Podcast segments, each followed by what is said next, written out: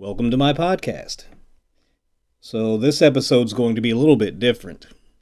Uh, much like the potpourri episode I did a few episodes back, uh, I didn't have enough of one thing to satisfyingly fill out an episode uh, to my satisfaction. So, I uh, recorded a little something on a movie I'd seen and I also uh, did an impromptu recording. It was just I sat down at my desk and hooked up the microphone and started recording uh, with my girlfriend in the background, uh, discussing the TV show Friends from College. So, on this episode, I will be discussing both the Dragon Ball Super Broly movie, and then separately, my girlfriend and I will have an impromptu discussion about the Netflix TV show Friends from College. I hope you enjoy. My handle is Jonathan Blade.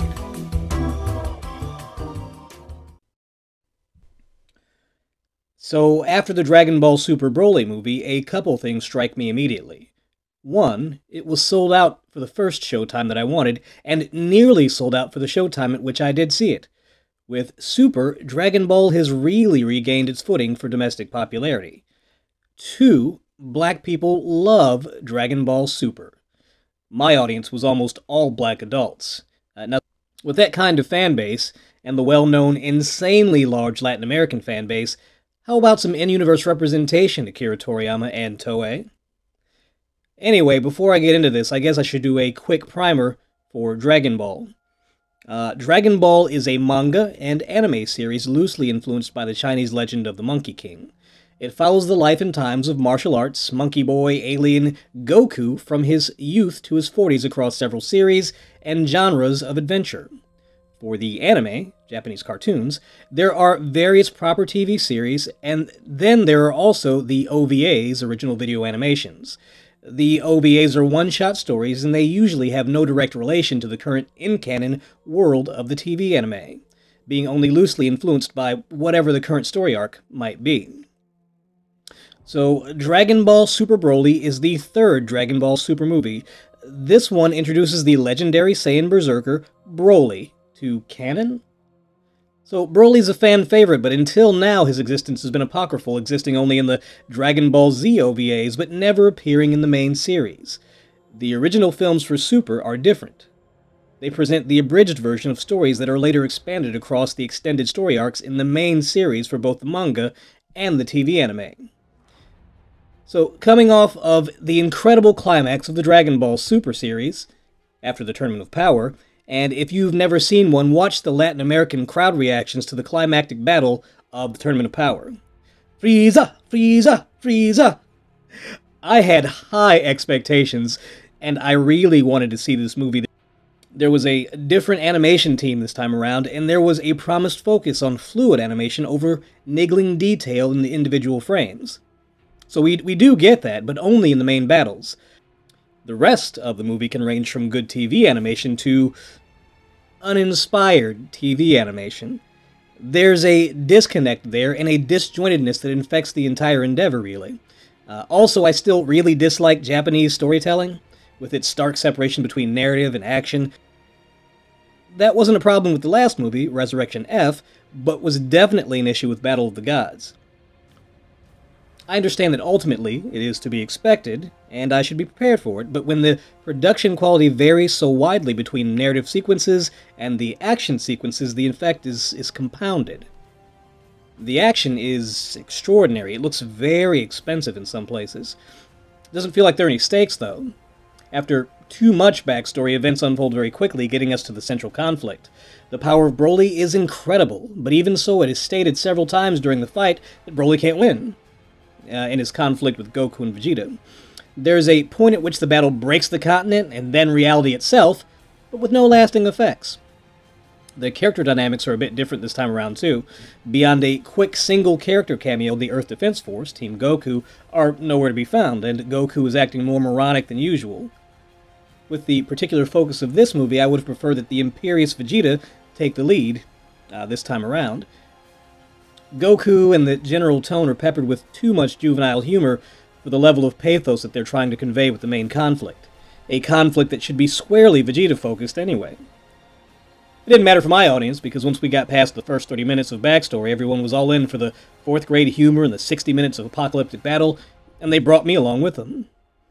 This wasn't as good as Resurrection F, but I don't think that I applauded along with the audience at the end of that one. If you are a Dragon Ball fan, then you kind of have to go see this one in the theater. But if you aren't, I would wager that the tone, pacing, and storytelling will be much too foreign for you to enjoy.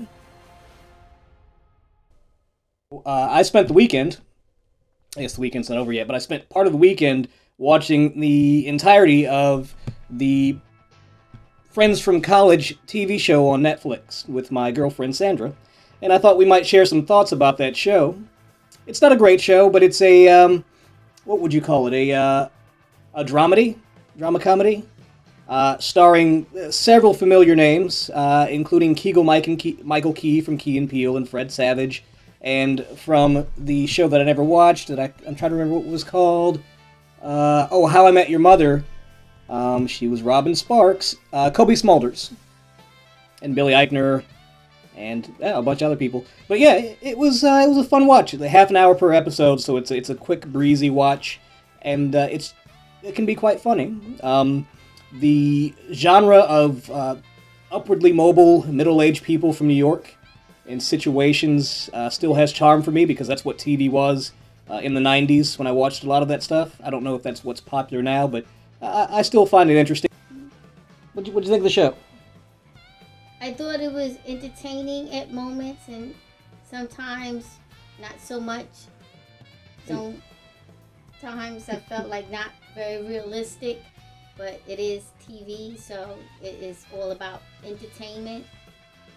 But for the most part, it held my attention because I continued to watch it. So maybe somewhat addictive. Which is the nature of uh, Netflix TV because it's all there at the same time. So even if you don't like it, you can just keep watching it. Yes, and take bathroom breaks. and take bathroom breaks and beer breaks. Yes, and open the door for fresh air. Yeah. So did were there any standout characters for you? just describe I, I, I could say that you know at some points I became highly frustrated with certain characters and and and certain behaviors because it became frustrating to me, which I unfortunately am guilty of falling victim of, which I hate, but I was guilty of falling victim of that. So.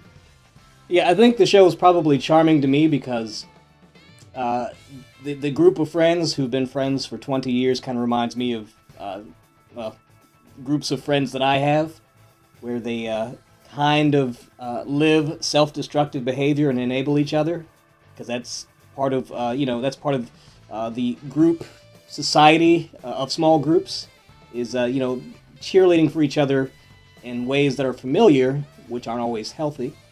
Uh, so I did appreciate that aspect of the show. I understand being in a group like that, especially as you get older and, and your group is very insular hard to bring on new people because it's hard to bring on new people as you age anyway. So I, I felt that. Um, you know, it's nice seeing Keegan Michael Key in something.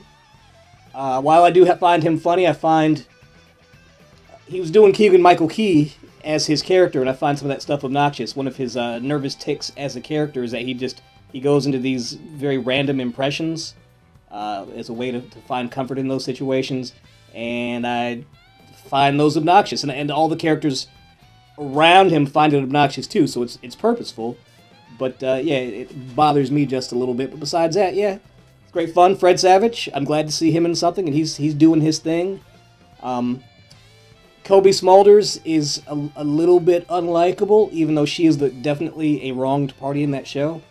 Uh, her character is, uh, I think they call her out as a user at some point, and I can't tell if she is or not really, but um, sure did come across that way. Yeah, I think so too. Um, but yeah, the group of friends is is very solid. Billy Eichner is is just in the show being irritated the entire time. He's doing a pretty good job of it. So he's not he's not part of the core uh, group of friends. He is Fred Savage's um, fiance uh, on the show, and he's just he's he's a neurosurgeon and he's fully an adult and he's kind of sitting back in the cut, just being incredulous trying to be supportive of Fred Savage and is basically his shitty friends. And somewhat irritating. yeah. Well, yeah, Billy Eichner can be a little bit irritating, but not as irritating as a group of friends, so I, I feel that. Um, dude from um, Ally McBeal is on the show. What, what's his name? Um, I've got the the cast list in front of me. Uh, is that Greg Germann? I believe. Yeah. From Ally McBeal is on the show as somebody's spouse. And uh, it's interesting because he's, he's playing kind of a long suffering husband that turns into a, a, jerk. But he's, he's, I guess he's supposed to have the undercurrent of jerk anyway. And he's like 20 years older than his, uh, his wife, which I don't know why I find that interesting because he's supposed to be a, a, a well off guy married to, uh, you know, just somebody in that situation. So that was uh, that's fun to see old characters of that nature. As I said, it's very reminiscent of, um, or maybe I didn't. It's very reminiscent of the the '90s style of upwardly mobile, um, middle middle aged people doing their thing. Uh, kind of like Thirty Something. I don't know if you remember that show, but that from the early 90s, late '80s, early '90s, Thirty Something. Yeah, um, except Thirty Something was more of a drama, and this is more comedy side of the dramedy situation. But yeah, very reminiscent of that. Very close friends uh, from a seminal time in their life. I think on 30 something, they were all hippies in the early 60s. And that's uh, now they're upwardly mobile uh, yuppie folks um, having regular life adventures.